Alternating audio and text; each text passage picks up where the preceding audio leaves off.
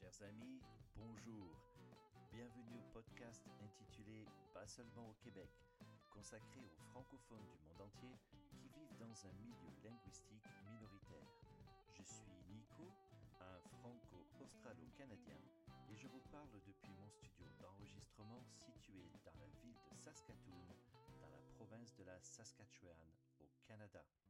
Bien entendu, ce podcast, pas seulement au Québec, s'adresse à tous les francophones, que vous habitiez dans la belle province, en France ou ailleurs dans le monde. Chaque invité va vous faire découvrir son histoire et sa culture, car oui, il y a autant de cultures françaises qu'il y a de groupes francophones dans le monde. Rien qu'ici au Canada, hors Québec, nous avons près de 3 millions de personnes qui parlent le français et qui le vivent tous les jours dans un milieu majoritairement anglophone. Je vous emmène donc en voyage à travers le Canada ou autour du monde, c'est selon, afin de découvrir les récits de mes invités. Ce podcast est un lieu de rencontre où je vais retracer avec eux leur parcours, leurs défis et leur contribution au rayonnement de cette langue qui nous est si chère, le français. Aujourd'hui, nous partons dans la capitale de l'Angleterre, Londres, métropole de 14 millions d'habitants où vivent près de 400 000 ressortissants français. Le nom de Londres est dérivé d'un mot romain londinium signifiant la large rivière qui coule, en référence à l'élargissement de la Tamise devenue infranchissable à cette époque-là. Marianne Magnin est notre invitée aujourd'hui. Elle est donc établie à Londres depuis 17 ans et est originaire de la région parisienne. Elle a vécu au Luxembourg et en Écosse avant de rejoindre Londres. Détentrice d'un master de la Kedge Business School de Talence en sciences des affaires et gestion, incluant une année en programme Erasmus en Allemagne, Marianne est également membre fondatrice et présidente du conseil d'administration de la Fondation Cornelius depuis presque dix ans. Alors, bonjour Marianne. Bonjour Nico. Merci de prendre le temps de nous rendre visite aujourd'hui. Pourrais-tu te présenter, nous raconter ton parcours et ce qui a contribué à ton choix de partir de Paris? Alors, mon parcours euh, est euh, polyglotte, polypays. J'ai vécu dans pas mal d'endroits. Et j'ai toujours euh, appréhendé le monde comme ma maison. Donc, je n'ai pas l'impression d'être partie de Paris. J'ai l'impression d'avoir élargi mon cercle. Depuis que je suis toute petite, j'ai toujours été intéressée par l'étranger. Et quand j'ai commencé à parler une langue étrangère qui était l'allemand, en sixième, dès l'été suivant, je suis partie dans une famille euh, à Bochum en Allemagne. Et puis l'année suivante, je suis partie euh, dans une famille suisse allemande. Et puis ensuite, je suis partie en Hongrie pour pratiquer mon, allemand, mais surtout pour découvrir derrière le mur la vie un pays euh, sous emprise euh, de communistes. Et comme ça, de fil en aiguille, chaque année, ben, je suis partie. Et, puis après, une fois que j'ai fait mon... J'ai été diplômée de l'école de, commerce de, Marseille, euh, je suis partie travailler à Luxembourg et puis après en Écosse et au Royaume-Uni depuis, enfin l'Angleterre et Londres depuis 2000, 2002. D'accord. Alors donc, euh, ben, raconte-nous un peu, euh, qu'est-ce que tu faisais au Luxembourg, en Écosse, euh, et puis depuis donc, depuis que tu es à Londres?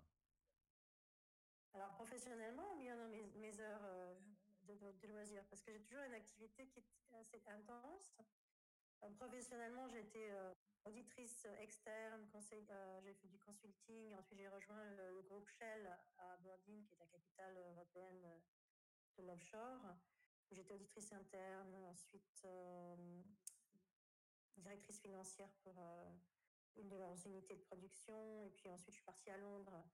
J'ai rejoint Shell Capital, qui était euh, une, sorte de start-up au sein de la, grosse boîte, le gros groupe de Shell qui développait des, solutions financières attachées aux, produits traditionnels de Shell du projet de financing, du asset financing, et puis ensuite j'ai rejoint euh, retail au niveau européen, et puis après j'ai j'ai fait, j'ai participé à un projet euh, en Russie qui était à Sakhalin. On a fait du projet de financing sur un très très gros projet de développement euh, qui a coûté plus de 25 milliards de, dollars et pour lequel on a levé des fonds à hauteur de 5-6 milliards. Puis après, je suis revenue, enfin, j'étais toujours basée à Londres, j'allais de temps en temps à Sakhalin, qui est une, île qui est au nord de Hokkaido et à l'est de Vladivostok. Et à Londres, la dernière position que j'ai eue, c'était responsable M&A au niveau, enfin, pour le business lubrifiant au niveau mondial. Ensuite, il y a une douzaine d'années, j'ai bifurqué ou j'ai renversé la vapeur. J'étais historiquement très intéressée par le monde de l'art ça m'occupait les week-ends et les soirées. Et il y a une douzaine d'années, j'ai planifié mon, ma reconversion professionnelle et depuis, je travaille dans le secteur de l'art à l'intersection de, des startups, euh, du monde entrepreneurial, de la technologie euh, et également de la philanthropie. Alors justement, tu parles de philanthropie. Je pense qu'on pourrait peut-être parler de la Fondation Cornelius et de Monsieur et de Madame Nell. Comment est venue l'idée d'honorer leur mémoire et, et qui était-il exactement? Alors, monsieur et madame Nell, en fait, euh, porte, euh, c'était un petit nom, N-E-2-L, qui correspond en fait au prénom de mon grand-père, qui était lui-même un sobriquet parce qu'il s'appelait monsieur Cornelius Van Dro Genbroek. C'est un, nom flamand. Mes grands-parents étaient, euh, sont nés en, Belgique et du côté de ma mère. Donc, ma mère ne ressemble pas tellement à Van Dro Genbroek, mais en fait, sur mon passeport, il y a les deux noms, il y a Mania Van Dro Genbroek. Et mes grands-parents étaient historiquement très intéressée par tout ce qui était littérature, musique. Ma grand-mère jouait très très bien du piano, mon grand-père écrivait. Et également, ils étaient mécènes des, mécènes des arts. Euh, et leur euh, réussite professionnelle, puisqu'ils étaient entrepreneurs industriels euh, dans le monde automobile, leur permettait également de, de subvenir, en tout cas d'aider beaucoup d'artistes dans leur progression de carrière. Donc, ils étaient collectionneurs, mais également mécènes. Il y avait chez mes grands-parents régulièrement des artistes en résidence, parfois pour, plusieurs années. Donc pour moi, c'était toujours euh, un paramètre important de ma vie d'avoir l'art à côté de moi dans le quotidien. Et quand j'ai pris euh, la décision de professionnelle de m'orienter vers le business, de faire une école de commerce, je savais qu'à un moment donné, euh, je basculerais. Donc il n'y avait pas de surprise. Quand il y a 12 ans, j'ai basculé officiellement. les gens qui me connaissaient bien savaient très bien que ça, ça viendrait. Voilà, c'est ce qui s'est passé. Et puis ensuite, je me suis dit que j'allais m'infuser, m'imbiber du monde de l'art à, plein temps, ce qui était euh, un grand plaisir. J'ai ouvert l'entonnoir, je me suis plongée dedans pendant un an, à la découverte de ce que c'est le, monde de l'art euh, et surtout les arts plastiques. Et euh, j'ai créé la fondation à ce moment-là avec l'ambition de faire de la recherche-développement pour mieux comprendre l'impact que l'art a sur la société. Que il y a des gens qui travaillent dans le monde de l'art qui savent que l'art fait du bien. Euh, il y a des gens en dehors de du secteur de l'art qui, en doutent. Et pour réconcilier ces deux univers-là, il faut de la recherche avec des données tangibles qui démontrent en fait la corrélation, le lien de causalité entre euh, l'art et le bienfait qu'il délivre euh, pour la société. Donc on a quatre thématiques au sein de la, la fondation qui sont sur la base de recherches euh, bibliographiques, une énorme, un énorme travail de revue des, publications sur une dizaine d'années, et avec quatre thématiques qui sont articulées autour euh, du bien-être de la personne, de l'éducation, de l'innovation et du développement durable. Et en plus de ça, on a un volet euh, expérimental qui est une résidence d'artiste qui a lieu d'une façon un petit peu irrégulière dans le sud de la France. Tu es également euh, fondatrice de Europe Cordial Circle. Alors là, j'aimerais bien que tu nous en parles un peu plus parce que c'est quand même assez d'actualité ce que tu as fait. Je fais référence bien entendu à ce groupe et au Brexit. Eh oui, étant basé à Londres et au Royaume-Uni, c'est difficile d'échapper à l'actualité euh, politique. Euh, j'ai toujours été impliquée dans la politique, parfois discrètement, et depuis une quinzaine d'années beaucoup visiblement, puisque je suis associée à un parti au Royaume-Uni et un parti en France. Mais l'idée du, cercle Europe cordiale émanait en fait de la problématique identifiée au moment du référendum en 2017, euh, qui avait vraiment écartelé le pays et les opinions entre les pro-Brexit et les pro-Remain, ceux qui veulent, ceux qui souhaitaient quitter l'Union européenne et ceux qui souhaitaient y rester. Et il y avait un problème de communication et donc euh, l'idée de construire un espace de dialogue où des opinions divergentes puissent se rencontrer et comprendre le point de vue de l'autre autour des problématiques du Brexit et dans l'esprit de construire en fait des ponts qui permettent euh, d'éviter déchirement euh, qu'on avait euh, identifié d'une façon assez violente durant la campagne et suivant la campagne du référendum. Donc le cercle rassemble sur une trentaine, une trentaine de personnes choisies qui sont généralement issues du monde politique, des gouvernements, des diplomates, de l'entreprise, des journalistes. Une problématique qui est ensuite présentée par une personnalité et discuter euh, dans ce cercle. D'accord. Et donc ça se fait d'une façon euh, virtuelle ou jusqu'à, enfin, je suppose maintenant, aujourd'hui en 2021, mais auparavant c'était des, c'était des réunions qui se faisaient euh, de visu ou c'était toujours virtuel à travers des, des plateformes de, de, médias sociaux? Alors, ça se faisait à la bonne vieille franquette, c'est-à-dire qu'on se retrouvait dans une très belle galerie d'une amie euh, dans les salons particuliers et on a, installé des chaises, des jolies chaises, euh, avec des peintures au mur et on parlait euh, de politique au milieu de l'art. Je trouvais que c'était une belle façon de, d'avoir une influence positive justement sur la conversation. depuis le Covid, aucune session ne s'est tenue pour des raisons diverses. Parce que certains des membres fondateurs se sont éparpillés dans le monde et puis qu'il y a eu des difficultés pratiques aussi d'organisation. Euh, on a mis ça un petit peu en, dormeuse, en dormante, je ne sais pas comment on a mis ça en français, en dorming, c'est un sleeping, mais euh, ça, ça reprendra. On sait qu'on remettra ça en activité le moment venu. Voilà.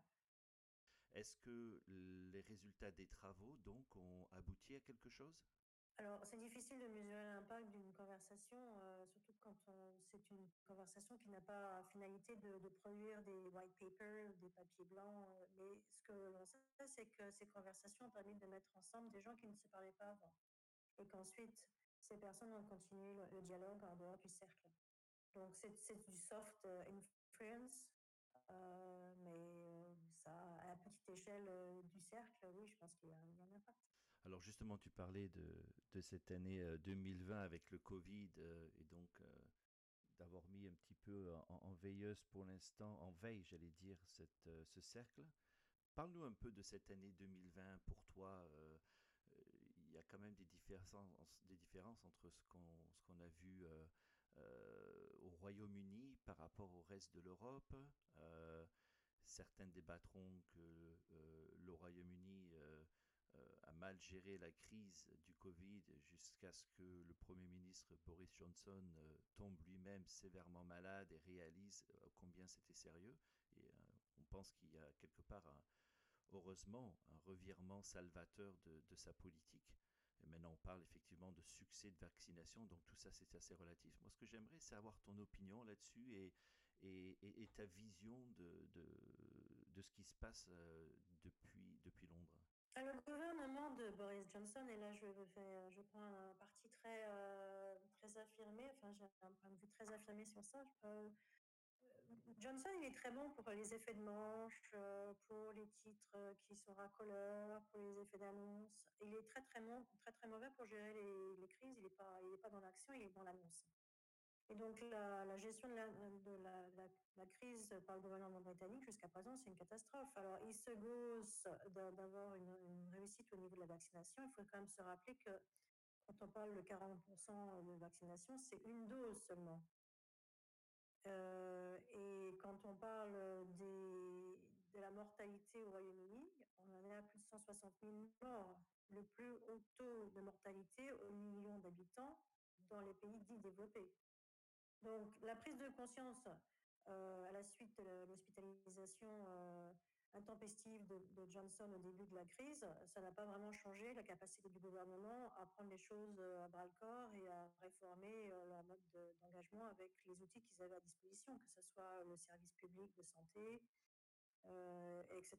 Donc je ne pense pas que ce soit tout beau hein, au Royaume-Uni. Et on sait aussi que le programme de vaccination en Europe est parti plus tard, pour des raisons qui étaient euh, dans l'intérêt euh, de protection des, citoyens, puisqu'ils voulaient affirmé la garantie, de la, enfin, la sécurité des, vaccins. Boris Johnson est parti à toute vitesse sans vraiment valider l'intégrité du vaccin selon les protocoles établis en Europe. Donc oui, il a pris quelques longueurs d'avance, mais pour quel résultat? Pour des résultats populistes, électoralistes, pas pour des résultats dans l'intérêt de la population. Il refuse toujours de faire une revue indépendante des mesures gouvernementales face à la crise, alors qu'on arrive sur une troisième vague. Il y a des choses à apprendre, il y a des leçons à tirer, et le gouvernement se refuse obstinément. Alors ça, c'est une des choses. L'autre aspect, c'est également la gabegie financière. A des milliards et des milliards et des milliards qui ont été dépensés dans des choses qui n'ont servi à rien, que ce soit euh, les applications pour euh, tracer euh, le Covid, que ce soit les masques qui étaient commandés et qui n'étaient pas conformes. Enfin, il y a eu énormément, énormément d'argent gaspillé et qui, curieusement, selon les analyses qui ont été faites par certains journalistes, tombait dans les poches des alliés ou des intimes du gouvernement Tory actuel. Donc, je ne suis pas du tout admirative de ce qui se passe au Royaume-Uni. Ok, ben merci effectivement de, de cette analyse parce que, encore une fois, euh, le message politique est bien retransmis par les, euh, par les journalistes et les, et, les, et les, réseaux sociaux et la réalité du terrain a l'air d'être très différente. Donc, euh, merci d'avoir partagé ça avec nous. Tu parlais tout à l'heure un petit peu de politique et le fait que tu es maintenant impliqué en politique. Euh, je sais qu'il y a une élection consulaire qui arrive très prochainement. Il me semble que tu es, d'après ce que j'ai compris, impliqué là-dedans. Est-ce que tu veux nous en parler? Oui, alors pour ceux d'entre vous qui ne savaient pas de quoi il s'agit, les élections consulaires, en simplifiant énormément, ce sont des élections qui permettent aux Français de l'étranger d'être représentés à la Chambre haute, euh, c'est-à-dire le Sénat. On a les élections euh, parlementaires euh, l'Assemblée nationale euh, avec un certain nombre de représentants, de députés. Et de la même façon, on a des représentants au Sénat, qui sont les sénateurs. Et pour les élire, les sénateurs, ils sont en France, ils sont élus par les grands électeurs, qui sont notamment les maires. Quand on n'a pas de maire à l'étranger, on a une assemblée des Français de l'étranger. Et donc, tous les cinq ans, euh, les Français de l'étranger sont amenés à voter et à élire leurs représentants, qui sont des conseillers et des délégués consulaires. Alors, ces conseillers et délégués consulaires vont avoir un rôle d'interface entre le citoyen établi à l'étranger et les services consulaires, entre autres choses. Il y a des, conseillers qui sont très actifs, d'autres qui le sont moins, euh, dans, la gestion des, des, problématiques qui sont soulevées par leurs concitoyens, ou qu'ils sont moins aussi dans, euh, dans, les, dans les institutions que sont l'Assemblée euh, des Français de l'étranger. Et donc, le vote qui devait avoir lieu l'année dernière, au mois de mai, a été reporté d'un an et aura lieu euh, au mois de mai de cette année, avec des élections qui sont possibles dans toutes les circonscriptions, il y en a 130, et qui vont être communiquées par chacun des consulats. Donc, mon rôle dans tout ça, il est, il, est, double. Premièrement, je suis secrétaire fédérale de mon parti au niveau euh, euh international. C'est-à-dire que la, Fédération des Français de l'étranger est représentée par un certain nombre de, circonscriptions euh, où le parti a des cellules, je ne sais pas comment on peut les appeler, des départements, des présidences, qui permettent d'organiser en fait les différentes élections nationales, européennes et, et consulaires. Et le deuxième rôle que j'ai, c'est que je figure sur une des listes au Royaume-Uni. Voilà je ne suis pas du tout en tête de liste parce que je n'ai pas le temps de m'en occuper. Donc, je suis plutôt en, en arrière-fond, en tout cas au niveau de, du, du rang, euh, je crois que actif avec le comité de, de pilotage.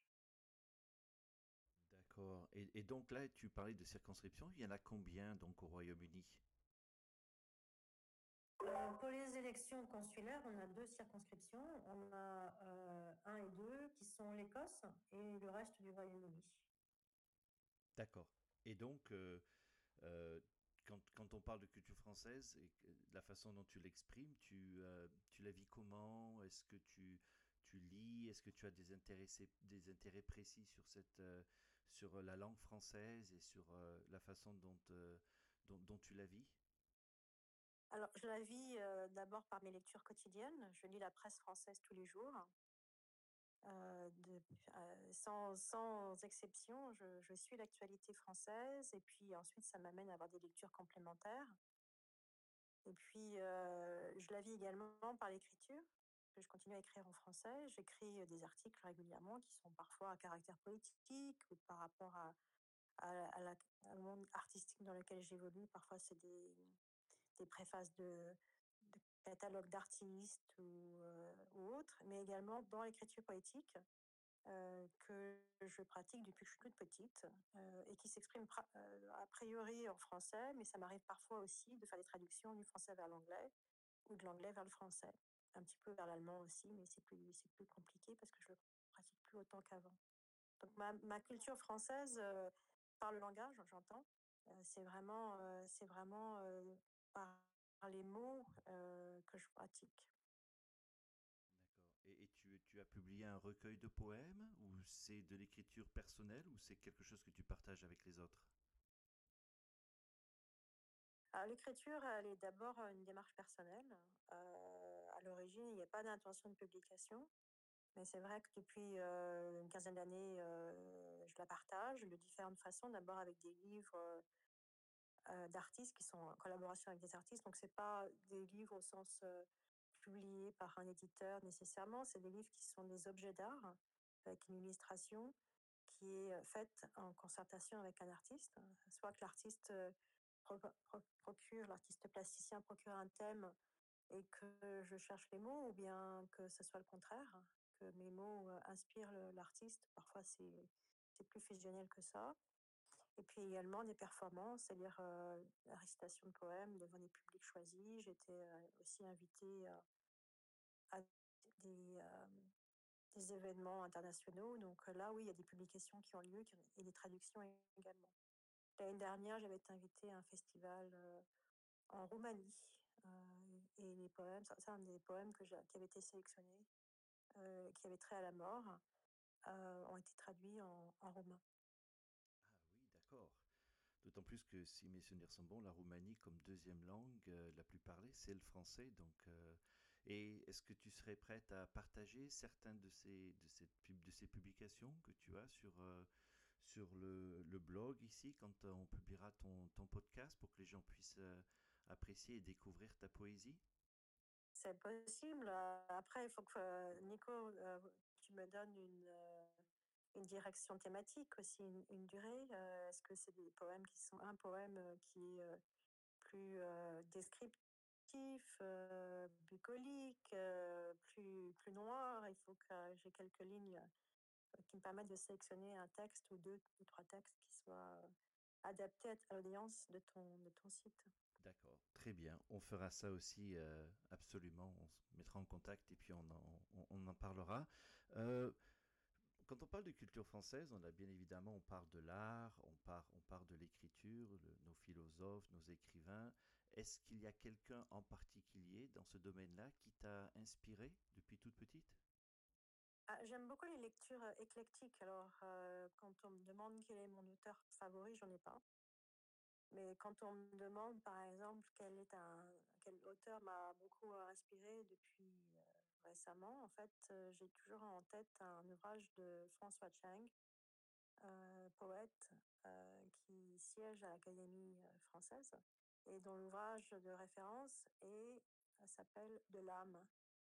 Et ça parle de, de l'humanité et de l'essence de l'humanité qui s'exprime par la physicalité de, du corps, par la rationalité du cerveau, mais également par l'âme.